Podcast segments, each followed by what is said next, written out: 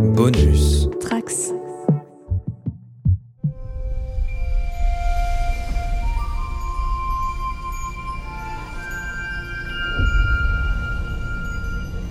Bienvenue à tous pour euh, dans ce numéro un petit peu spécial du cadre en pop.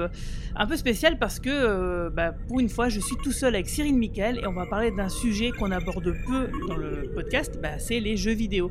Et pourtant euh, bah, Star Trek a en son sein une galaxie de jeux vidéo vraiment très importante. Alors il y a de tous les types, hein. il y a des jeux de, des jeux stratégie, des jeux de combat spatial, des jeux d'aventure. Bon il manque juste les jeux de baston, hein. mais il y a vraiment un peu de tout sur toutes les consoles depuis toujours. Mais ce soir on va s'intéresser vraiment à un jeu bien particulier, bah, c'est un MMORPG.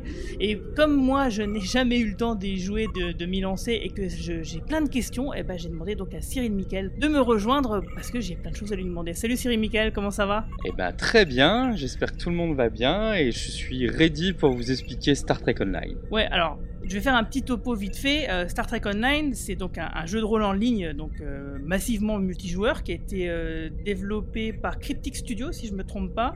Tout à fait. Donc c'est un jeu qui se situe, se situe bien sûr dans l'univers Star Trek, qui est sorti maintenant il y a 11 ans, à la base sur, sur ordinateur, sur PC et Mac peut-être, non? Oui, Ouais, le, donc euh, ça se passe à peu près 20 ou 30 ans après les, événements de Star Trek Nemesis, donc c'est-à-dire que ça se passe par rapport à Picard, bah, 10 ans après Picard, si je me trompe pas non plus.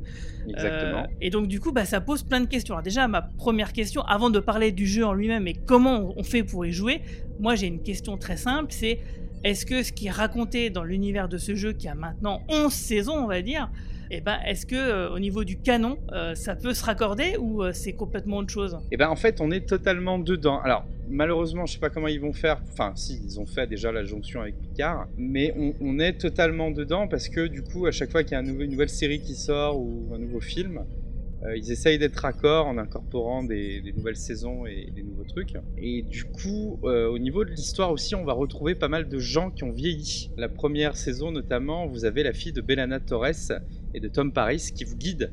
Fille qu'on avait vue dans le, le dernier épisode de Voyager, qui vous guide euh, en tant qu'ambassadeur chez les Klingons. Quoi. Parce que là, euh, si je- on resitue, euh, quand le jeu est sorti, la dernière chose qui était sortie par rapport à Star Trek, c'est le film de J.J. Abrams de 2009. Et exactement. Et là aussi, c'est canon, c'est euh, raccord. Parce que, bah oui, on a ce, problème de, de la matière noire et il y a deux factions qui sont jouables euh, chez les Romuliens, à savoir bah, les Romuliens qui veulent rebâtir l'Empire et les Romuliens qui veulent créer un nouveau monde après que le- leur monde a été détruit sur des bases plus saines. Quoi. D'accord. Et euh, alors du coup, bon, par rapport à Discovery à la rigueur, c'est vrai qu'on pourrait dire de, toute façon, Discovery redconne pas mal de choses euh, elle-même et n'est elle-même pas toujours très raccord avec le canon en règle générale. Mais comme ça se passe à l'époque avant Kirk, on peut se dire que c'est moins compliqué. Mais par rapport à Picard, justement, les évolutions qui ont été faites euh, par rapport aux Romuliens et puis bah, les événements qu'on découvre en fait, est-ce qu'il n'y a, y a pas de contradiction? Des contradictions, il n'y en a pas parce que du coup, ils ont gardé juste la bataille de Mars dans Picard, c'est-à-dire la révolte des machines, là, euh, qui était une mission à faire tous les jours pour gagner des points. Ils ont fait ça récemment? Bah, quand c'est sorti, Picard, ils sont assez en. Et d'ailleurs, on peut avoir aussi le vaisseau qu'il y a dans Picard là. La Sirena? Voilà, la Sirena, on peut la voir. Et Dès qu'il y a un truc qui sort, ils sont assez raccords et, D'accord. et, et là, il y a déjà par exemple les personnages de Lower Decks quoi. Et il y aura bientôt le vaisseau, euh, le Cerritos. Ah, ça c'est cool. Mais par contre, ouais, parce que, bon, j'empiète un peu, euh, j'imagine, sur ce que tu avais prévu de dire, mais euh, moi j'avais entendu dire, euh, ou c'est des vagues souvenirs, hein, que par exemple ils avaient avancé, donc ils avaient posé vraiment, euh, ils avaient fait avancer le canon, quoi, l'univers, en disant que par exemple la Fédération était à nouveau en guerre avec les Klingons, ce qui forcément est, pratique euh, d'un nouveau, au niveau d'un jeu multijoueur euh, à la World of Warcraft, euh, parce qu'il faut choisir des sections, euh, des factions, euh, Starfleet, les Klingons ou les Romuliens. Donc du coup, forcément, si tu les mets en guerre les uns contre les autres, bah, c'est quand même plus cool. Et du coup, bah, forcément, c'est un peu en contradiction avec ce qu'on connaissait de la fin de Deep Space Nine. Et puis de ce qu'on peut imaginer. euh, imagine que dans la saison euh, 3 de Picard, eh ben, on dise euh, tout le contraire, que finalement, les événements qui sont dans le jeu vidéo ne sont jamais arrivés finalement. Est-ce que euh, ce genre de truc-là, ça peut arriver? Bah oui et non, parce qu'en fait, c'est pas si clivant. Toute l'astuce des scénaristes de Star Trek Online, ouais, c'est de rester quand même. J'ai l'impression qu'ils ont accès en fait à tout ce qui se passe autour de l'univers Star Trek. Donc effectivement, au début, quand ils ont sorti le jeu, bah, comme tu dis, ils ont été euh, assez loin dans, dans leur univers et même ça leur a posé problème quand le film de J. Abrams est sorti, parce que dans leur univers, par exemple. euh, il n'y avait pas encore les Romuliens. Romulus, c'était Romulus, quoi, tu vois, elle n'avait pas été détruite. Et Ah oui. ils ont dû faire un petit arc euh, pour expliquer ce qui se passait quoi. Comment ils ont fait du coup hein Et pareil pour la, tu, tu peux jouer la Kelvin Timeline aussi. Elle est incorporée dans un arc qui s'appelle euh, Agent of Yesterday. Et tu peux avoir des vaisseaux de la, la Kevin euh, Timeline quoi. D'ailleurs l'USS Vengeance c'est un vaisseau cheaté quoi. Alors du coup, euh, je comprends pas trop. C'est-à-dire que euh, les, donc les événements, la planète Romulus est présente dans le jeu, mais pourtant par rapport Au à l'histoire. au début, Au- au quand c'est sorti pour les 4 premières années, elle était présente. Et, Et comment après, ils ont fait pour la virer quoi. alors Comment ils ont fait pour la virer du coup Pour Et ben, justifier. ils euh, ont, ils ont, euh, ils ont repris le- le- l'arc scénaristique de- du film de J.J. Abrams en expliquant qu'elle était détruite et que justement euh, Spock était revenu. Parce que dans les films de J.J. Abrams, on, on a l'impression que Spock reste dans le passé. Oui. Et en fait, dans le jeu, on nous explique qu'il est revenu, lui, refaire la, la ligne temporelle telle qu'on l'a connue. Quoi. D'accord. Donc ouais, ils, ils jouent vraiment avec euh, cette idée de ligne temporelle, euh, ce qui fait que euh, quelque part euh, ils peuvent tout se permettre. quoi. Ils peuvent tout se permettre, mais ça reste cohérent. Euh, tu disais pourquoi est-ce qu'on est en guerre avec les Klingons? On, on est en guerre parce que, euh, ce qui est jamais dit dans Picard d'ailleurs, hein, on, on est en guerre parce que euh, à la fin de DS9, j'ai oublié le nom du, du chancelier, Goran Goron est tué et donc c'est Martok. qui le Martok, ouais, qui le remplace, ouais, tout Voilà, à fait. on nous explique qu'en fait il a été destitué, destitué Martok et qu'il y en a un autre qui s'appelle Jim Pock qui a pris le pouvoir et qui a relancé un peu le, le nationalisme Klingon et l'expansionnisme Klingon. Et notamment avec la saison qui s'appelle euh, Guerre civile, eh ben, on nous apprend que tous les Klingons sont pas super chauds euh, pour ça, quoi, et que notamment il y a des et un peu plus tard dans une autre saison, euh, on en parlera tout à l'heure, on nous apprend qu'il y a des Klingons de l'ère de Discovery qui ont été, à cause d'une expérience sur le, le réseau mycélien, propulsés à l'époque de Star Trek Online et qui essayent Wow. aussi de, de reprendre le pouvoir parce qu'ils trouvent que euh, les Klingons du, de 2409 euh, se sont vachement laissés aller. Quoi. Oui, parce que moi, c'est ce que j'imagine un peu, c'est que, tu vois, euh, comme dans la saison 2 de Picard, il y aura des voyages dans le temps et qui vont notamment revenir au 21e siècle, comme on le voit dans la bande-annonce. Euh, je me dis que, voilà, ce, voyage dans le temps de Picard dans cette saison 2 va pouvoir redconner plein de trucs, plein d'incohérences par rapport à Discovery et que du coup, hop, ça remettra tout à plat et on dira, bon, maintenant c'est bon, les gars.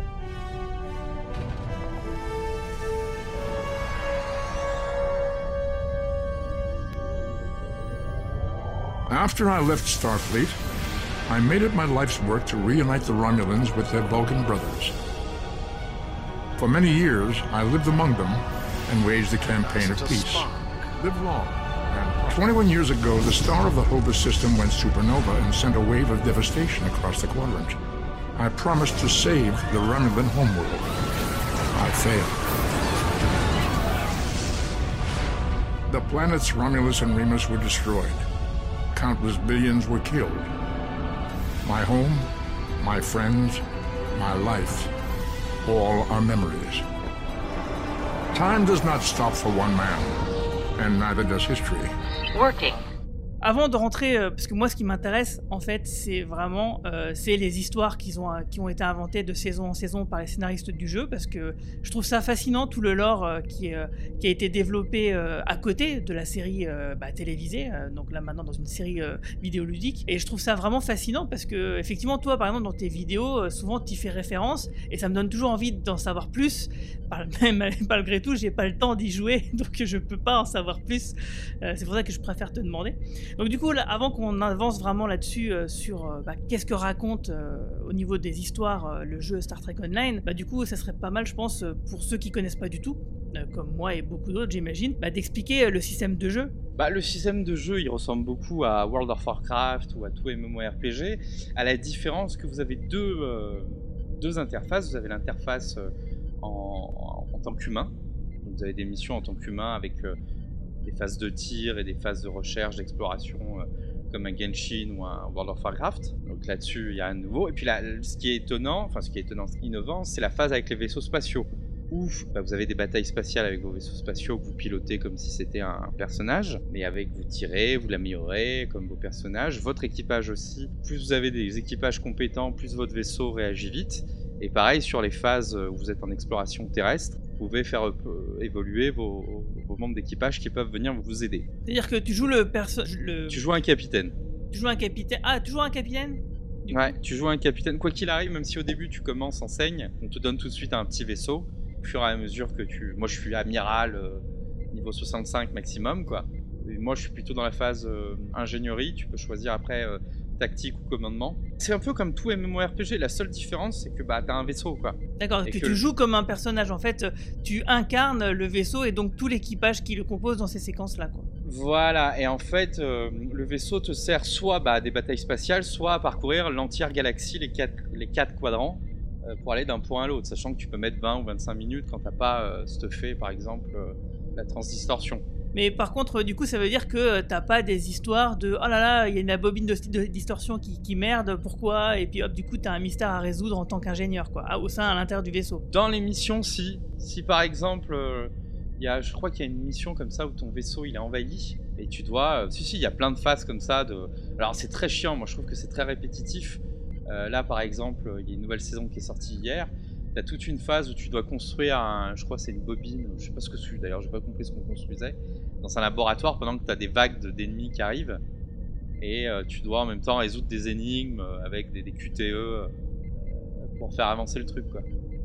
Ah, je trouve ça intéressant, mais surtout que bah, du coup, forcément, même si c'est répétitif, bah, c'est le quotidien euh, des, des officiers de Starfleet, donc euh, c'est moi ça me semble. Après, ils ont essayé des choses. Je me rappelle qu'ils ont essayé pendant un temps, avant qu'on ait l'ouverture du quadrant Delta, euh, d'avoir des missions diplomatiques, un petit peu à choix multiples quand tu devais parler avec les, diplomates et t'avais jamais. Mais en fait, ils ont très vite arrêté depuis le portage sur Xbox et PS4. Le jeu est devenu très très casual quoi. C'est-à-dire? C'est-à-dire qu'il est devenu pas compliqué du tout. Ah, Moi je me rappelle la première fois que j'y jouais, on avait même les collisions avec les planètes. Ah oui, ah oui, ah ouais, quand même. Ça et là, ça a disparu depuis déjà 8 ans. C'est-à-dire qu'il fallait que tu calcules dans la planète, euh, ça fait rien. C'est que tu calcules ton itinéraire de... de, vol, quoi. Ouais, ouais, tu peux foncer sur les autres vaisseaux, ça fait rien. Euh, pendant un temps, ils ont même pensé à arrêter de faire détruire les vaisseaux ennemis parce que ça faisait pas trop Starfleet. Et ils avaient raison. Mais du coup, depuis qu'il y a eu le portage sur Xbox et euh, PS4, bah, c'est surtout le côté vaisseau spatial qui a été privilégié et je te promets, enfin, moi c'est un des seuls défauts que j'ai sur le jeu, hormis le scénario qui est super intéressant, on va en parler, il est très très très répétitif. Mais en même temps, est-ce que c'est pas euh, tous les mêmes RPG n'ont pas cette tare là quelque part? Franchement, je me suis dit quand No Man's Sky est sorti, s'ils ajoutaient un peu ce, tu vois, il y a un truc très con dans Star Trek Online, c'est que tu peux pas explorer toutes les planètes. Ah bon? Et eh ouais, tu, tu ne peux aller que dans les planètes où il y a une mission à faire. Ah, ça c'est con. Du et coup, par les, exemple, les quand t'es de la fédération, rien. tu peux pas aller sur euh, Konos. Ah ouais. Tu fasses une campagne avec un Klingon, quoi. Tu peux pas aller sur Cardassia comme tu veux. Tu peux aller sur Bajor, tu peux aller sur DS9, tu peux aller sur pas mal de trucs, quoi. Mais en fait, euh, c'est pas un monde ouvert comme, ouais, comme mais on, imagine, on imagine que ça serait quand même très compliqué quand même de générer autant de, de, données comme ça pour que tout le monde puisse y jouer. Mais alors du coup, c'est à dire que quand tu choisis ton capitaine, tu peux le customiser, tu peux choisir l'espèce, j'imagine. Ouais, mon capitaine, il est bétazoïde et il avait, alors maintenant j'ai plus le bidon, mais il avait mon petit bidon de l'époque. il se balade avec son petit bidon, c'est rigolo. Donc tu peux choisir toutes les espèces que tu veux quand tu es de la fédération. T'as presque aucune limite. Tu peux jouer donc dans les campagnes. Tu peux être soit un gars de la fédération, soit un romulien. Et quand tu choisis le romulien, arrive un moment, on te demande de choisir entre la fédération et l'Empire Klingon. Tu peux être un depuis euh, quelques. Euh, ah ouais. pas un hyrogène, un Gemadar depuis quelques ah. temps. Ok, du Dominion quoi. Voilà, tu peux être le Dominion et tu peux être aussi un. Tu peux être un, un gars de TOS depuis quelques temps. Tu as des missions euh, parce qu'il y a, y a, eu ce truc là de Agent of Yesterday. Et je crois que c'est à peu près tout Dominion, Klingon, Romulien. C'est déjà pas mal, ouais, mais alors du coup, euh, et chacun, euh, quand tu choisis une faction, chacun a ses propres missions, ses propres aventures, quoi, j'imagine. Au début, ouais, sur les, les premières missions, ouais, ouais, c'est ses propres aventures, et après tu rentres dans le canon général, quoi, parce que le, le jeu, on va en parler si tu veux, le, jeu pose une situation géopolitique qui est la même pour tout le monde, en fait. D'accord, oui, c'est normal. Mais du coup, quand tu as, on va dire, une quête, euh, un, une mission à remplir, on imagine que tout le monde. Parce que moi, je, te, je dire la vérité, je n'ai jamais joué à un MMORPG. Donc je ne sais pas du tout comment ça fonctionne. Je vois vaguement l'idée. J'ai vu South Park euh, qui fait un épisode sur le sujet, c'est à peu près tout, tu vois. Euh, donc j'imagine que quand tu as une mission à remplir, euh, tu peux être 50 à remplir la même, quoi. Vu que c'est un free-to-play, les, les, phases où tu es à plusieurs, même si tu payes ou que tu payes pas. Les, que c'est. Je te coupe, free-to-play, ça veut dire que c'est gratuit. Hein. C'est gratuit, voilà, et qu'en fait, si tu veux avancer plus vite, tu payes, quoi vu que c'est un free-to-play, il y a en fait des missions quotidiennes à faire. Et par exemple, pendant 15 jours, si tu as fait la même mission pendant 15 jours, tu gagnes une récompense euh, premium. Quoi. Et, et c'est là, dans ces phases de, de, ah oui. de, combat collectif, que tu peux jouer avec plein d'autres joueurs. Et là encore, je trouve que c'est un des vrais problèmes du, de Star Trek Online, c'est que le côté MMO en fait est vachement dispensable. Quoi. Ouais, finalement, c'est comme si tu étais tout seul. Et il y a même un. J'ai toujours pas compris, par exemple, le système de guild. On a une guilde, hein, Star Trek euh, French Club a une guilde. On optimise notre, notre base. Bah, Plusieurs joueurs qui se mettent ensemble, quoi, qui s'organisent. Bah, je vois pas l'intérêt. Bah, je le fais parce que je le fais, quoi, mais euh, ça apporte pas comme dans World of Warcraft. Euh, oh, vous, vous, pouvez pas discuter ensemble, faire des trucs et vous aider les uns les autres, quoi. bah, pas plus que ça, en fait. Alors, c'est intéressant quand t'es pas comme moi un gros joueur de MMORPG, quoi. Moi, je bah oui, oui, du coup, oui. Pour l'histoire, surtout. Bah, du coup, euh, de, ce que tu me dis, je me dis, ah bah finalement, euh, peut-être que moi, qui n'ai pas le temps d'y consacrer beaucoup de temps, justement, bah, ça pourrait effectivement m'intéresser plus. Parce que moi, je me disais, oui, si c'est un MMORPG, ça veut dire qu'il faut être là régulièrement, euh, se faire un groupe de personnes, enfin, de tout ce que j'entends sur le, ce type de jeu, quoi. Mais bah non, en fait, hein, tu peux jouer vraiment tout le jeu tout seul, quoi. Moi, c'est ce que j'ai fait. Bah, c'est un peu dommage quelque part parce que moi j'imaginais que si t'étais une guilde, en gros, c'est que t'es un équipage dans un vaisseau. Et comme tu me le dis, c'est pas exactement conçu comme ça, mais peut-être que plus tard dans les évolutions, euh, un jour, ça, sera peut-être le cas.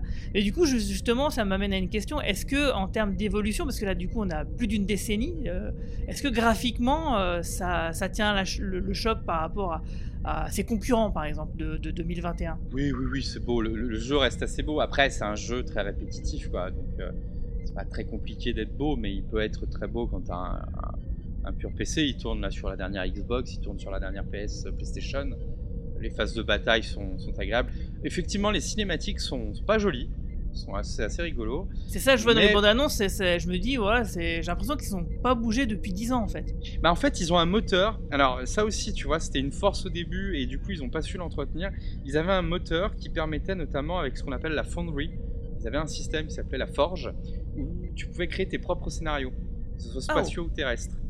Et il y a des mecs qui avaient fait des trucs de fou, quoi, qui avaient repris des épisodes, des livres et tout. Euh, c'était super intéressant. Et ils ont fermé avec le portage euh, PlayStation et, Xbox, ils ont fermé la, la, forge. Et du coup, on s'était dit, bon, ils vont fermer la forge pour améliorer euh, les graphismes, et c'était pas le cas. Là, effectivement, il y a une mise à jour qui va arriver dans peu de temps où effectivement, ils vont améliorer un peu les graphismes. Mais d'un autre côté, ben, des fois, quand tu as des vagues de vaisseaux, tu te retrouves avec 50 vaisseaux en face de toi. Euh, toi, tu as 50 vaisseaux aussi de ton côté, plus toi. C'est un peu dur à faire tourner, quoi. Et du coup, euh, euh, une autre question. Quand, par exemple, dans une phase de jeu, j'imagine il y a une bataille spatiale et que du coup, ça fasse évoluer la, géopolitique dans le scénario d'un côté ou de l'autre, j'imagine, non? Bah, En fait, il y a une histoire. Il y, a une trame principale de l'histoire. Donc, effectivement, quand tu arrives à la fin de la saison, là, sur la dernière guerre civile Klingon, là, l'avant-dernière saison, effectivement, à la fin de la l'avant-dernière, il y a plutôt une paix qui se prolonge avec la, entre le, les Klingons et la Fédération. Sachant qu'en plus, tu vois, je te disais, c'est pas clivant parce qu'on a une force de coopération avec les Klingons pour les invasions Borg. On a la force Oméga, quoi. Je vais dire, c'est vrai que ça doit être pratique, ça. T'es un, scénariste, tu dis, bon, là maintenant, hop, on fait une petite campagne avec euh, une attaque de Borg, et là, tout le monde se met contre, quoi. Et puis, ce qui est intéressant, c'est que sur les attaques de Borg, c'est souvent des attaques, tu sais, quotidiennes, où il faut répondre pour gagner des, des points en plus. Euh, c'est souvent le, un vaisseau qui ressemble beaucoup à Vidger qui nous attaque. Ah, ah bon. ah, c'est marrant ça. Et du coup, euh, une, autre question est-ce que le jeu a rencontré du succès? J'imagine que oui, sinon il serait plus là. Bah, il, est primé plusieurs fois. Alors tu vois, je le dénigre beaucoup, mais parce que je suis un vrai fan et que j'y passe beaucoup de temps, quoi. Tu vois, euh, je pourrais ne pas y passer autant de temps, hein, c'est qu'il est bien. oui, oui, il y, y, a vraiment un engouement, même pour les non-fans de Star Trek. Euh, parce que ben, tu peux passer des heures par exemple à upgrader ton vaisseau. Et tu peux ne pas avoir vraiment le même vaisseau que tout le monde. Euh, il n'y a pas non plus un million de combinaisons, mais euh, tu, peux te différencier vachement. Il te propose beaucoup, beaucoup de designs de vaisseaux différents en fonction de ce qui sort. Donc tu peux te retrouver avec un classe constitution, mais totalement refit à la sauce Star Trek Online, comme un truc totalement old school. Et pareil, au niveau des armes et des, tu sais, t'as jamais fait le tour, quoi. En plus, j'ai vu quand même un truc qui est cool, c'est que souvent des acteurs euh, de la série bah, viennent doubler leur personnage, leur avatar euh, dans le jeu. Exactement, on a pu retrouver Odo, on a pu retrouver euh, Kira, on a pu retrouver, bah là hier, là il y a, deux jours, il y a une deux nouveaux épisodes qui sont sortis, donc on a pu retrouver Lita, qu'on retrouve souvent, alors sans, sans spoiler, c'est un personnage assez récurrent de Star Trek Online. on Worf, Tuvok, Harry Kim. Est-ce que Harry Kim euh, a réussi à avoir une, promotion? Ouais, il est capitaine. Ah, quand même. Ah, enfin. En fait, moi, ce que je cherchais, euh, à- tu sais, comme je disais, moi, ce qui m'intéresse vraiment, c'est euh, c'est l'histoire qui est développée parce que, effectivement, quand je voyais les bandes annonces passer, je me dis, waouh, ça a l'air vraiment pas mal. Et je cherchais, euh, souvent, comme ça, il y en a des fois des joueurs qui font ça, ils enregistrent un peu leur partie et puis après, ils font des petits montages, des petits résumés, et ça fait presque une petite série. Ben, j'en ai cherché euh, sur Star Trek Online et je n'ai pas vraiment beaucoup trouvé. Euh, du coup, ça m'a. J'y suis, j'y travaille, j'y travaille. Vous en Ah. aurez bientôt. C'est vrai, tu, tu travailles dessus? Ah, génial. Alors le seul problème aussi, ça, c'est un truc. Au début, Star Trek Online était traduit en français, Oui, notamment au niveau des écrits. Et euh, l'année dernière, ils ont décidé qu'ils arrêtaient. Alors, Ah, faisait un moment qu'on avait vu qu'ils avaient arrêté. Parce qu'en fait, d'un coup, tu avais une phrase en français et dans le même texte, après, tu avais trois phrases en anglais. Donc ça fait un moment qu'ils avaient arrêté et ils traduisent plus le jeu du tout. Ce qui fait que des fois, c'est un peu dur à comprendre quand même. pour, Ah, euh, ok, bah voilà, du coup, ouais, c'est, tu... c'est- t'as scellé euh, totalement mon envie d'y jouer. Maintenant, c'est mort. Bah en fait le, le vrai problème c'est que des fois il y a vraiment trop de parlotte. Euh, en fait ce jeu- enfin, le jeu est cool encore une fois mais il est mal dosé. Euh, je sais pas s'il y a des gens qui nous écoutent qui ont joué à Zelda Breath of the Wild, c'est le même truc. C'est-à-dire que pendant des heures t'es tranquille, euh, t'es le roi de la pampa et d'un coup t'as un truc qui te tombe dessus, tu comprends rien, t'as 10 minutes de parlotte et tu te fais débouler quoi. Et tu comprends pas alors que tu croyais que t'étais euh, super fort quoi. Donc il y, a, il y a très peu de temps que j'ai compris comment on pouvait détruire les, les Dooms Machines là. Les, tu sais, les Doomsday Ah ouais. Machines. Ah, il y a ça aussi dedans. Y y il y a tout.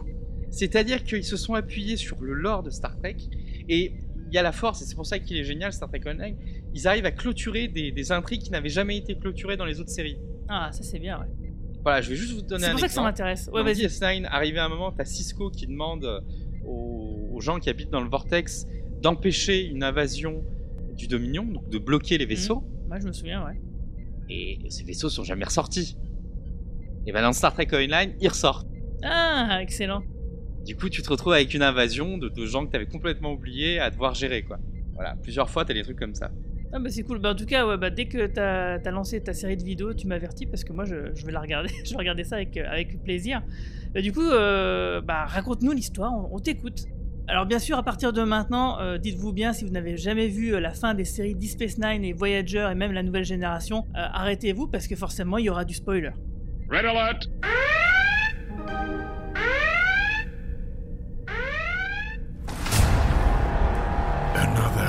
Seeker of truth arrives. You desire guidance, a path forward.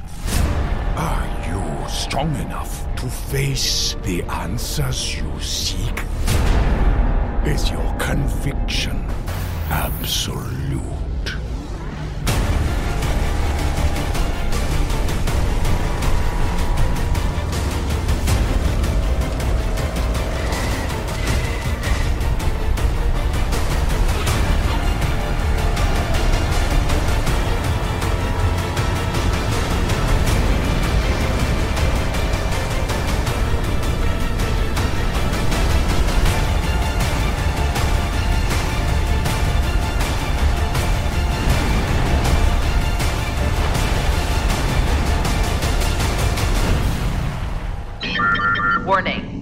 Déjà, on a un contexte géopolitique assez dense. On est en 2409. Et du coup, donc, euh, comme je l'ai dit, on, a, on est en guerre avec l'Empire Klingon. Donc 2409, c'est donc euh, 10 ans après la saison 1 de Picard. Exactement. Et 30 ans après Nemesis. Exactement. Et 30 ans aussi après, euh, 30 ans aussi après Voyager. On est en guerre avec l'Empire Klingon qui a repoussé toutes ses frontières et qui s'est réarmé militairement de façon euh, assez conséquente. On est aussi embêté par une faction terroriste maquisarde cardassienne qui se fait appeler la Vraie Voix, qui vit très mal en fait le fait que la Fédération aide euh, la reconstruction de Cardassia et qui refuse en fait le traité de paix qui a été signé avec le Dominion. Ensuite, on a une rébellion Rayman. Euh, les, les Raymanais veulent euh, s'émanciper des Romuliens, Romuliens qui ont subi la destruction de leur planète et Aussi, qui sont ouais. divisés en deux factions, à savoir une faction de la République de Romulus qui veut recréer euh, une république sans secret, euh, sans Talchiar, et puis une faction qui veut rester conservatrice comme avant. Une faction qui est gérée euh, en main de arrière-main par une certaine Sela, qui revient. Forcément. La fille de Tachayar, euh, mi-romulienne, mi-humaine. Oui, oui, c'est ça, c'est mi-romulienne, mi-terrienne. Et d'ailleurs, on a euh, deux épisodes qui nous expliquent ce qui s'est passé avec l'Enterprise C quand il, est, euh, quand il est revenu dans sa ligne temporelle. Ah, c'est montré ça, carrément. Ouais, ouais, c'est montré et Oh, tu les aides. bref, tu, tu, tu donc un morceau d'histoire là-dessus. Ensuite, on a l'univers miroir aussi qui est un ennemi régulier avec, l'Empire Terran qui s'est reconstruit grâce à l'impulsion d'une certaine Amiral Letta. Voilà, c'est pour ça qu'elle revient souvent. On a aussi euh, des incursions temporelles Dividiens. Alors les Dividiens, ça vous parle pas. Si je vous parle d'un épisode de TNG où il rencontre euh, Guinan, fin du 19e siècle, début du 20e, sur Terre, avec un data qui est resté coincé aussi dans le passé, et vous aviez des mecs qui avaient une sorte de serpent qui aspirait les gens. Ce sont les Dividiens. On a aussi, pardon, la menace board qui s'amplifie, qui se sont reconstruits après les dégâts infligés par Janeway, et des infiltrations des Ondines. Alors tu vas me dire, mais qui sont ces Ondines? Eh ben les Ondines, c'est l'espèce 7482. Euh, ah ouais, c'est comme ça qu'ils s'appellent en fait. C'est comme ça qu'ils s'appellent en fait. Les Toliens profitent toujours de la pagaille pour euh, tirer leur marron du feu, ainsi que les Brines. Dans les espèces qui sont pas natives du quadrant alpha et bêta, on a les irogènes qui ont obtenu, l'autorisation via CELA de chasser euh, dans le territoire romulien. Attends, les aérogènes? Les irogènes, ouais. Mais qu'est-ce qu'ils foutent là? Ils sont dans le coin, ils se baladent. C'était des nomades, hein. À la fin de Voyager, on nous faisait comprendre qu'il y en avait partout, quoi. Ouais, c'est vrai, c'est vrai, mais quand même, euh, ils étaient. Bah, ils sont quand même dans le euh, quadrant Delta, donc c'est quand même, malgré tout, même s'ils sont éparpillés dedans ce quadrant-là, ça reste vachement éloigné du gamma et du delta et du, et bêta. Et tu vas voir que les frontières ont été relativement changées. Alors, quand je vous disais que les Klingons avaient repris du, poil de la bête, les Klingons ont signé avec le syndicat d'Orion, donc des pirates, un traité de non-agression et de défense mutuelle.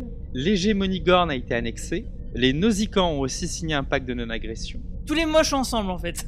Exactement. Les Létéans et les Xintis les Xintis, c'est le, peuple un peu de chats là, qui se, ah tiennent euh, dépressifs. Là, voilà. Tous ces gens-là, effectivement, les beaux, se sont alliés avec les Klingons. Mais les Klingons ont leurs problèmes, à savoir les Borg, euh, l'espèce 8472 aussi qui, a bien envie de, croquer un morceau de l'Empire, et surtout l'invasion des Fekir. C'est-à-dire que le Gretor qu'on pensait être une œuvre euh, fictionnelle. La créature dont tu parles dans ta dernière vidéo sur les Klingons. En fait, les Fekir, c'est un vrai peuple de l'espace qui ressemble aux Klingons et qui ont décidé de revenir sur Konos. Mais qui bavent. Et qui bavent et qui sont pas beaux et qui sont super balèzes. Dans l'autre faction, je vous ai dit tout à l'heure qu'on avait les Romuliens et les Raymans. Alors, vous avez la République romulienne qui incorpore les Raymans, et vous avez donc euh, l'ancien empire romulien qui, lui, esclavagise toujours les Raymans. Donc, rien de nouveau par rapport à ce que je vous ai dit. Et pareil, de l'autre côté, on a, euh, je vous ai dit tout à l'heure, le Dominion qui a subi de grosses défaites et qui a été obligé de se replier vers le trou de verre euh, Bajoran à cause d'une invasion Urk. Et donc là, vous jouez un, Gemadar qui doit repousser l'invasion Urk. Ok, mais là, c'est vraiment les grandes invasions dans tous les coins. Ah, mais il y a eu un, un chamboule-tout énorme. Qui vient d'un seul événement ou euh, c'est comme ça, c'est le, le destin quoi? Je vous ai donné les bases, mais tout ça, ça se passe sur 6-7 saisons quoi. Ah, d'accord, ok. Ouais, sur plusieurs années, ok. Voilà, sachant que la première saison, c'est un tutoriel où bah, t'es sorti de l'académie, on te confie ton premier vaisseau. Donc euh, t'apprends les bases, euh, t'apprends tout ce qu'il y a à faire. Après la saison 2, bah, effectivement, c'est la guerre avec les Klingons. Ouais, donc tu as vraiment fait un, condensé, mais par exemple, est-ce que ça veut dire que quand tu commences le jeu, tu te retapes toutes les saisons depuis le début ou, ou t'attaques directement par la dernière qui est sortie? Alors après, t'es relativement libre d'aller ou pas, vu que le jeu se passe en un an. Mais après, le niveau de difficulté fait que tu suis quand même les saisons. Ouais, vaut mieux, ouais, j'imagine. En gros, euh, tu joues à une histoire qui s'est passée il y a 10 ans pour certains euh, qui, jouent en même temps que toi, quoi. Exactement, bah, notamment ceux qui sont sur PS4 ou Xbox, ils ont pas toutes les saisons d'un coup. Chaque année, ils leur agrémentent une saison en plus, alors que nous, sur le, PC, on a euh, deux épisodes tous les six mois, quoi. Tu as chaque saison un, intervenant principal. Donc, par exemple, la première saison, c'est l'amiral Queen, qui est le chef de Starfleet. on n'a jamais vu, hein, c'est un personnage inventé, qui te donne tes missions. Et d'ailleurs, justement, est-ce que il y a déjà eu des incursions dans les séries récentes de choses qui viendraient du jeu? Est-ce que par exemple dans Lower Decks, qui est friand de, d'easter eggs et de références, est-ce que euh, bah, tu as déjà eu une petite référence euh, au jeu online? Pas du tout. Alors autant ils sont très potes avec Paramount, le jeu, donc ils ont pas mal d'infos, ils s'essayent de se tenir au courant de pas mal d'infos. Autant j'ai l'impression que euh, les autres les ignorent. Le jeu fait sa vie à côté, quoi. Ouais, ouais. Après, ils ont eu des mauvaises expériences hein, ces cinq dernières années avec les jeux vidéo Star Trek. C'est-à-dire Bah, je me rappelle du jeu qui était sorti pour euh, Star Trek 2 de J.J. Abrams là. Into Darkness, ouais. Il y avait en grande pompe un jeu qui avait été lancé qui était en fait un, un wagon entre le film 1 et le film 2 où tu jouais un, tu vois, un Call of Duty quoi, où tu jouais euh, en tirant sur tout ce qui bouge quoi. Et il avait sorti en grande pompe et le jeu s'est pris un bide énorme parce qu'il était mauvais quoi. Et pour euh, justement revenir en, arrière, moi, un des meilleurs jeux euh, Star Trek sur- auxquels j'ai joué, c'est The Fallen euh, par rapport à la série Star Trek Deep Space Nine. Donc, c'est un jeu qui est sorti en 1999, si je me souviens bien. C'est un jeu que j'avais adoré, où tu pouvais incarner Cisco, Worf ou Kira. Et donc, c'était un jeu à la troisième personne, un peu la Tomb Raider avec des énigmes, enfin de l'aventure, etc. Et est-ce que, par exemple, en, en- en termes de, de mood de jeu, de est-ce que je m'y retrouverais, par exemple? Est-ce que ça ressemblerait à ça? Ah oui, oui, il y a plein d'énigmes. Il y, a- il y a plein d'énigmes à résoudre. euh, tu dois tout le temps te servir de ton tricorder déjà, ne serait-ce que pour savoir où aller. Le tricorder en fait t'indique où aller ou où aller chercher ce qui te manque quand t'es vraiment perdu. Donc, tu, ouais, tu, tu joues vraiment à Star Trek, quoi. T'as pas trop de missions secondaires, quoi. T'as pas des quêtes euh, annexes euh, de folie, mais t'as par exemple tous les hauts faits à débloquer. Des hauts faits à la con. hein. Des fois, tu te balades dans l'espace et tu vois que tu peux euh, scanner un, un phénomène anormal euh, et tu récupères, tu lootes des, des matériaux. Et euh, par exemple, t'as un haut fait récupérer les 5 parties du corps de l'or. Ah ouais Ah, c'est Voilà. marrant ça. Bon, il m'en manque toujours une depuis 10 ans, je sais pas où elle est. Voilà. Tu as des hauts faits. Alors, moi, je suis grand exterminateur de l'Empire Klingon parce que j'ai tué 100 000 Klingons. Oh, oh, oh Ouais, ça- comment t'as fait ça? Ça va pas ou quoi? Chaque fois que tu fais tes guerre. missions tous les jours, c'est la guerre. Quoi. Donc, Ah, c'est vas- la guerre, c'est comme ça. Putain, voilà, 100 000 Klingons, bah dis donc. Bâche. Ça va vite, hein, ça, ça va très vite. Du coup, euh, oui, oui, tu, tu peux t'y retrouver. Après, euh, The Fallen, pour y avoir joué, euh, pour y jouer en ce moment sur Twitch, est très compliqué. Je le trouve très dur. Alors, c'est peut-être parce que c'est un vieux jeu et qu'il n'a pas euh, toutes les facilités des jeux qu'on connaît aujourd'hui. Non, non, je pense que c'est, je, je pense que c'est fait exprès. Euh, parce que dans mon souvenir, je, me souviens qu'au début, c'était un peu un diesel. hein, Enfin, je jouais un peu comme si j'étais un diesel, quoi. C'est que j'ai mis du temps à démarrer. euh, parce qu'effectivement, il n'y a rien qui t'est vraiment indiqué. Il faut que tu penses vraiment comme étant un personnage de Starfleet. Et une fois que tu as, chopé un peu le truc, après ça coule tout seul. quoi. Et, euh, et je l'ai fini sans finalement trop de difficultés, même si j'ai pris, pris du temps, mais en même temps, euh, j'ai- j'avais pas envie de le finir ce jeu parce que je trouve que l'ambiance de Deep Space Nine était tellement bien retranscrite que j'avais pas envie de finir le jeu en fait. Alors, sachant que dans Star Trek Online aussi, euh, DS9, ils ont fait un boulot de fou, quoi. T'es bien sur DS9. Moi, je suis tout le temps au bar de quoi. Pour l'ambiance, il y a l'ambiance et tout, t'entends les gens crier Darbo peux te balader, il y a du monde. C'est vivant, le jeu est très vivant. Euh, C'est-à-dire qu'il y a toujours du monde dans le jeu. Pas les jeux où t'as un ou deux PNG qui se baladent. C'est vraiment très vivant, que ce soit euh, à San Francisco, à Starfleet ou, euh, sur la, base, euh, la, base qu'il y a au- autour de la Terre. Là, là-dessus, euh, c'est cool. You are part of an enduring tradition. For over 200 years, men and women have served with honor, courage, and wisdom. Our first duty has always been to the truth, the guiding principle that defines us. From the stars, knowledge. To wear this uniform is to continue a most noble mission Welcome aboard, Lieutenant. to explore strange new worlds, to seek out new life and new civilizations, to boldly go where no one has gone before. In this dark hour, you must shine. You must light the way for the lost and oppressed. The final frontier awaits, and though you sail a ship upon a sea in storm, you wear the uniform. You carry the tradition.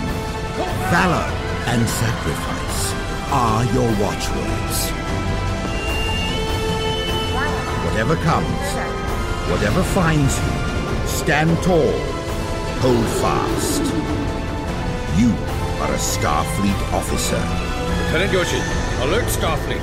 We have engaged the Borg.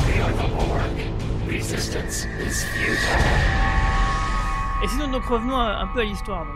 Bah alors l'histoire, saison 2, on est en pleine dans la guerre des, des Klingons, notamment avec le- la montée en puissance de ce Jim Pock, euh, qui est devenu le, nouveau chancelier. Et tout le monde veut euh, conquérir le secteur Donatu, qui est un secteur clé euh, pour éviter bah, une invasion des deux côtés.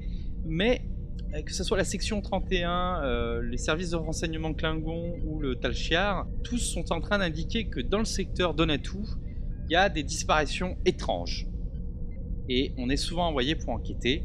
Et en fait, vous allez comprendre que les dix premières saisons de Star Trek Online, il y a un grand méchant général. Ah, ça c'est bien. Voilà. Et donc, euh, alors, t'as plein d'espèces comme ça que t'avais jamais vu. Et euh, certaines complotent euh, avec une plus grosse espèce. La saison 3, et ben justement, c'est le mystère romulien où euh, bah, la Fédération veut en aider la nouvelle République romulienne suite à la destruction d'Obus. Tu vois, donc on n'est même pas 3-4 ans après la sortie du jeu là. Et euh, on a une Cella qui euh, invite les ambassadeurs de la Fédération à négocier un cessez-le-feu. Mais on sent que durant les négociations, donc là aussi il y a tout un jeu de phase où il faut que tu parles à tous les, les ambassadeurs et tout, et tu commences à comprendre que elle est en train d'intriguer quelque chose. Comme d'hab. Et voilà. Et t'as aussi bah, le retour d'une planète qu'on a bien connue et dont on a déjà parlé, à savoir Nimbus 3, où se trame quelque chose d'étrange à base de trafic d'armes. Saison 4, on revient un petit peu sur Cardassia. Euh, je vous ai parlé tout à l'heure de la, la vraie voix, euh, qui est une, euh, qui est l'équivalent du maquis mais côté Cardassien, qui fait tout pour ben, chasser la fédération de la planète Cardassia, fédération qui, qui est là pour aider.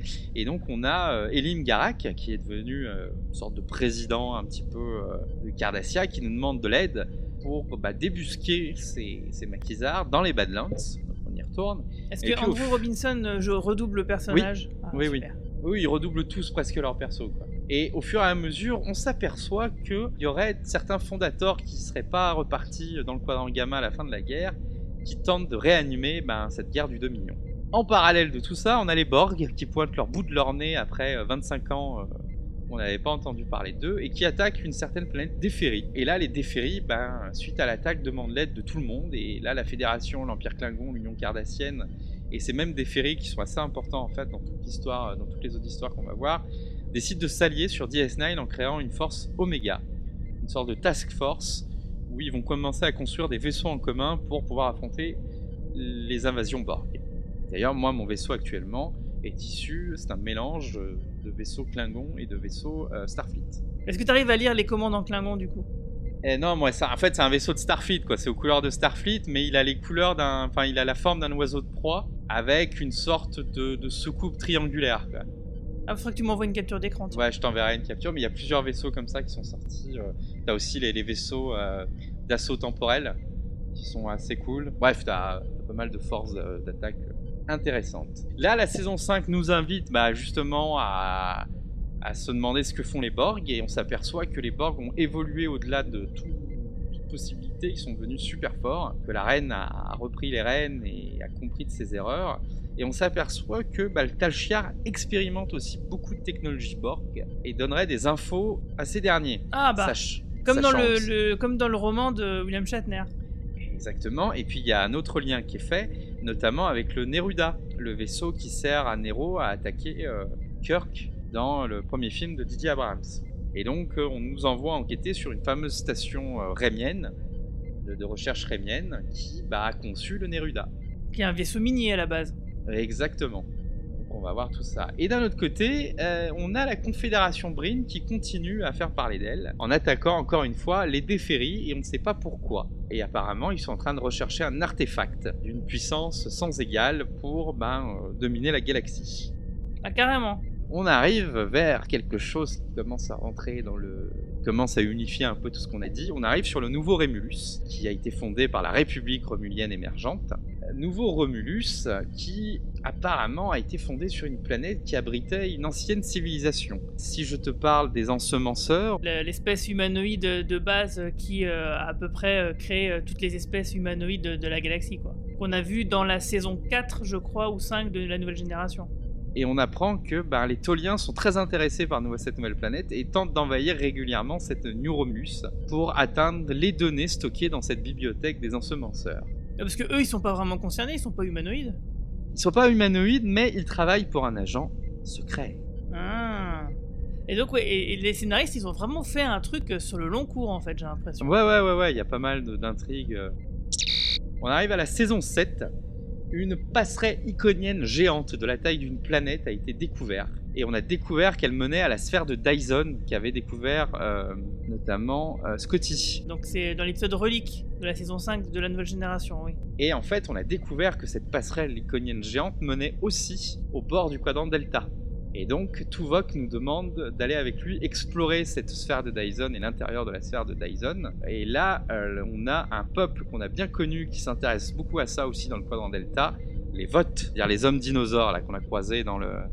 Euh, qui, qui viennent de la Terre en fait.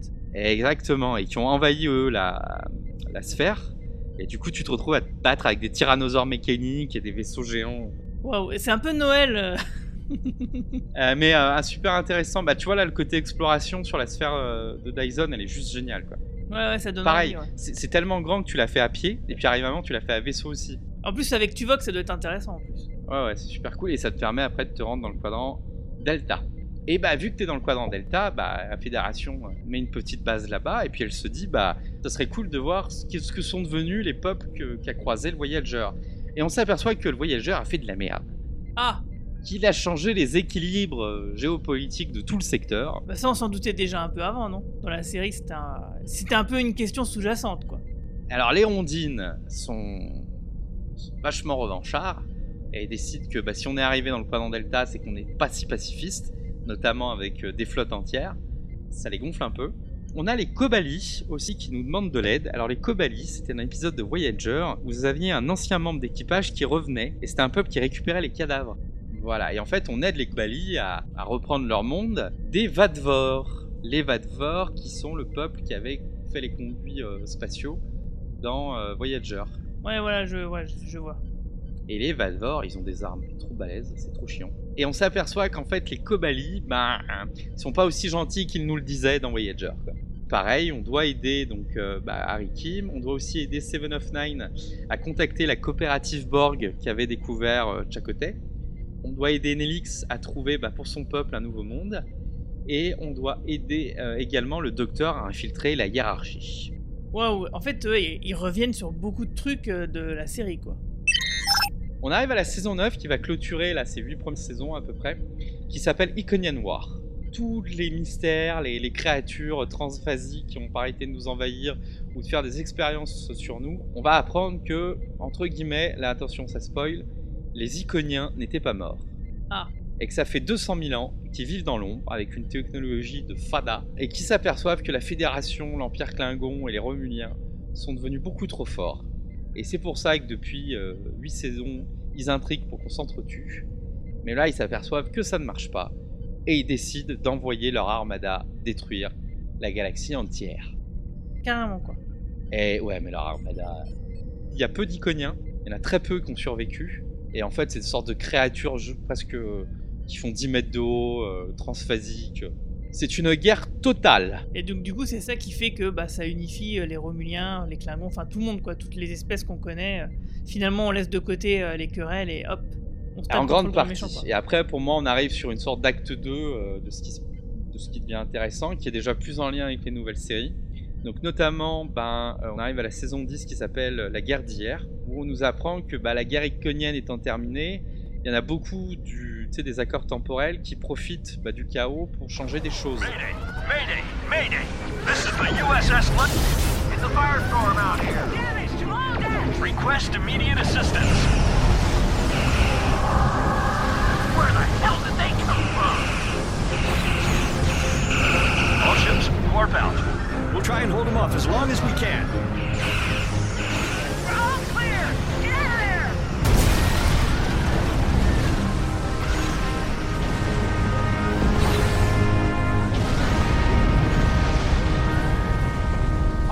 Hands, abandon ship! Abandon ship!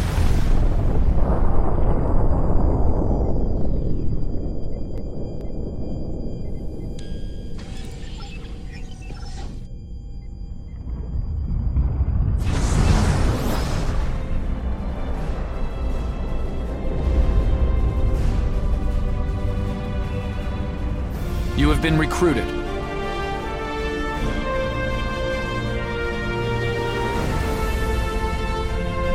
protect the timeline against temporal incursions.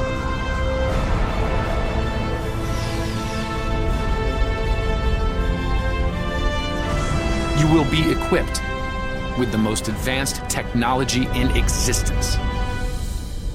There's no going back now, temporal agent. Et en fait, on... Qui viennent d'où par exemple qui, qui, change quoi Voilà, toute l'histoire c'est ça, qui change quoi Donc il y a une alliance, une alliance pour la ligne temporelle, qui a décidé d'une ligne officielle temporelle. Donc on nous amène au 28e siècle, Daniel vient nous chercher, Ah ouais. et nous amène au 28e siècle pour nous faire voir la ligne officielle. Et la ligne officielle qui est décidée bah, par plein de gens, et notamment, il y a un peuple dans Voyager qui est trop balèze avec le temps. Ah oui, c'est euh, de l'é- l'épisode de l'année de l'enfer là.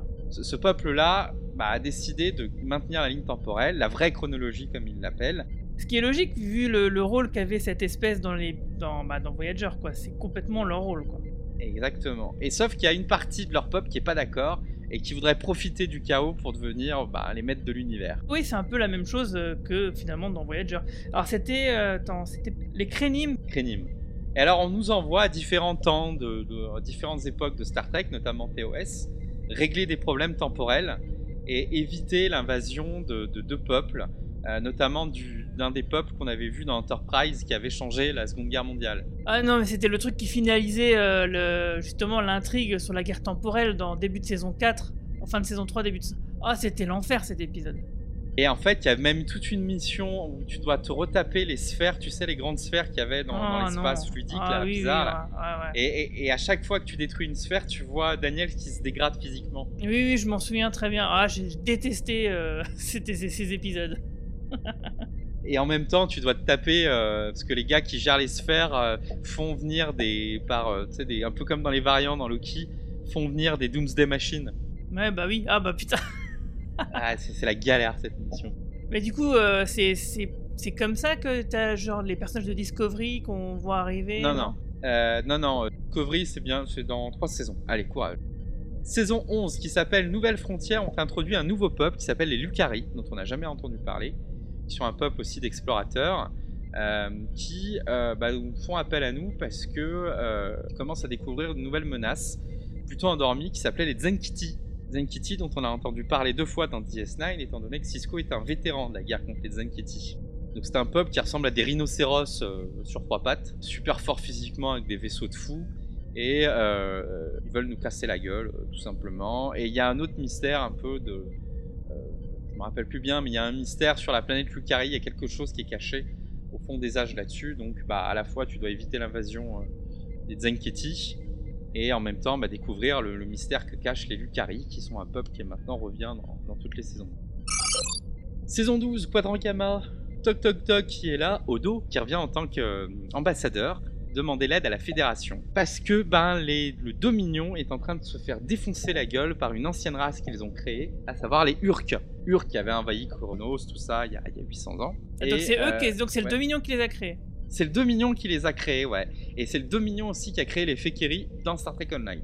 Donc c'est pour ça que oui, il y a vraiment une acquaintance avec les Jemadar et les Klingons du coup. Et voilà. Et du coup, bah, le Dominion nous demande de l'aide pour euh, vaincre l'invasion, l'invasion Urk, qui est une sorte, c'est un essaim, un peu comme les réplicateurs dans, Dans Star- dans Stargate. Stargate, mais sauf que c'est des insectes, quoi.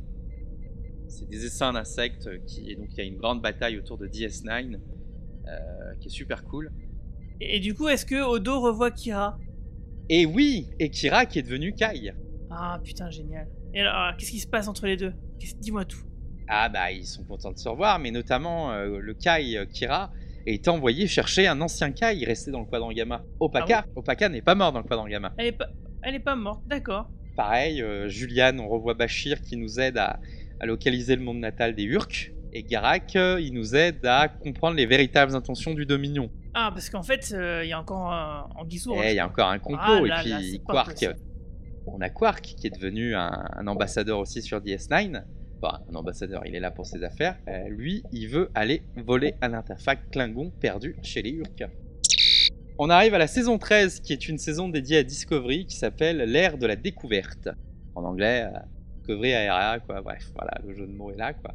Et en fait, on nous apprend que ben, la maison de Mokai, qui était une maison qui combattait euh, durant la bataille des étoiles binaires, a perdu une flotte entière à cause de- d'expériences sur le réseau mycélien. Expérience réalisée par qui? Par Jula. Euh, Jula, qui est une chef Klingon, et qui retrouve toute sa flotte téléportée en 2410. D'accord, c'est-à-dire que eux, ils ont récupéré la technologie du Discovery et ils essaient de la faire fonctionner, quoi. Exactement. Et en fait, on s'aperçoit que ben, euh, dans le mycélium, le réseau mycélium, donc on retourne, euh, on essaye de retrouver des infos concernant le Discovery, et puis on retourne dans le réseau mycélium, et on s'aperçoit qu'en fait, que le réseau mycélium, ben, il a un humain qui s'occupe de lui depuis un petit moment. Il a un certain Stamet, une version mycélaire de Stamet. C'est quoi, c'est la version miroir? Non, c'est la version mycélienne. Le mycèle a recréé Stamet quand on arrive, pour pouvoir parler Ah. avec nous. Ah, D'accord, comme il avait recréé euh, le docteur Colbert. Exactement. Ouais, euh, d'ailleurs, il y a un passage très triste où bah, la version euh, mycélienne demande euh, qu'est-ce qu'il en est du docteur Colbert? Et on lui dit mais on est 400 ans dans le futur. Et c'est pareil, j'ai détesté ces... ces, ces- ces histoires de mycélium. Mais il s'avère aussi que le mycèle était en fait l'habitat naturel d'un certain peuple qu'on a déjà combattu, à savoir les Dividiens, qui ont été en fait bah, corrompus quand le Discovery a commencé ses expériences. Et puis bon, alors j'ai pas trop parlé de l'Empire Terran, mais de temps en temps t'as l'Empire Terran qui boite le bout de son nez, et là aussi on, nous, on est en train de nous teaser depuis quelques saisons, un- avec notamment euh, l'impératrice euh, Lita, Leta. Euh, on est en train de nous teaser euh, l'arrivée d'un grand méchant de l'Empire Terran. Et euh, ce grand méchant, c'est ton avatar, mais de l'Empire euh, Ah, c'est le tien. quoi. Ah, c'est ton personnage à toi, d'accord. Voilà, Ah, c'est une bonne idée, oui. ouais, c'est une bonne pas. idée, voilà. Et euh, du coup, euh, il y a un plan qui se met en place de l'Empire Terran pour nous envahir. Et ben, on a à peu près fait toute l'histoire. euh, Ouais, bah, c'est intéressant hein, quand même. Bah, du coup, euh, ça me donne vraiment envie de voir les vidéos que tu vas nous concocter, du coup.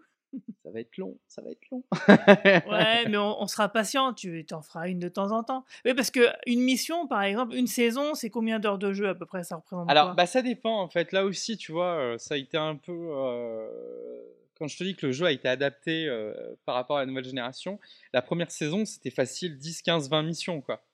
Et du coup, combien mais de temps? Et bah, ça faisait 30 minutes, tu vois, ça faisait 30 minutes facile, quoi, 20 ou 30 minutes, en fonction de la difficulté. Maintenant, bah, une saison, c'est 2-3 épisodes. Donc, c'est 2-3 missions, quoi. Et euh, des fois, c'est très répétitif et, et tu les sens passer, les 40 ou 50 minutes, quoi. Bah, C'est pas très long finalement. Bah, quand tu dois la refaire euh, une fois tous les jours, des fois. euh, Oui, ça, oui, ça, d'accord. Mais du coup, l'histoire en elle-même, en tant que telle, les choses à faire, c'est pas si long. C'est pas si long. Je m'imaginais un truc beaucoup plus, beaucoup plus gros, beaucoup plus lourd, et en fait, je me dis, mais finalement, peut-être que je pourrais m'y mettre. C'est pas si chronophage, quoi. C'est un peu chronophage, surtout au début, quand t'as pas tout. le- C'est vrai que maintenant, je vais vite.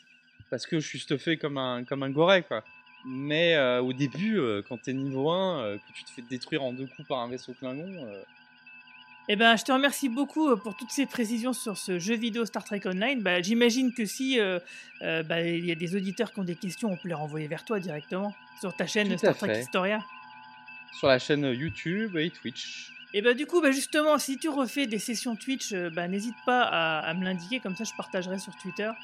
Euh, et puis comme ça, bah, je regarderai en même temps quand tu joues. Bah, c'est vrai que je me suis toujours demandé, ouais, mais franchement, pourquoi il y a des gens qui regardent d'autres gens jouer à des jeux vidéo? Bah en fait, finalement, maintenant je comprends. Oui, c'est pour gagner du temps, on est d'accord. Exactement. puis comme ça, on pourra discuter avec toi et dire, ah tiens, c'est pas mal ça. Ouais, et puis après, sur le montage, effectivement, on peut mettre que les cinématiques, donc ça fait avancer. euh, C'est plus simple, quoi.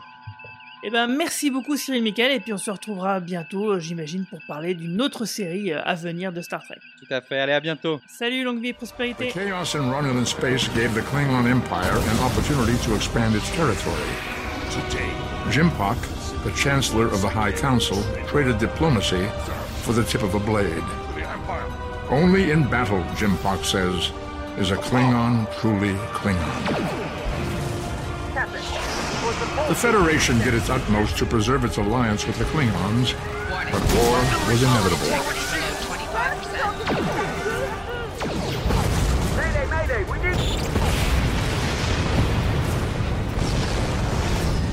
Romulans want revenge for their lost world. The Dominion is rebuilding its forces. Now the Borg have reappeared and attacked the Vega colony. Resistance is futile. The Alpha Quadrant balances on the edge of ruin. The fate of the galaxy rests in your hands.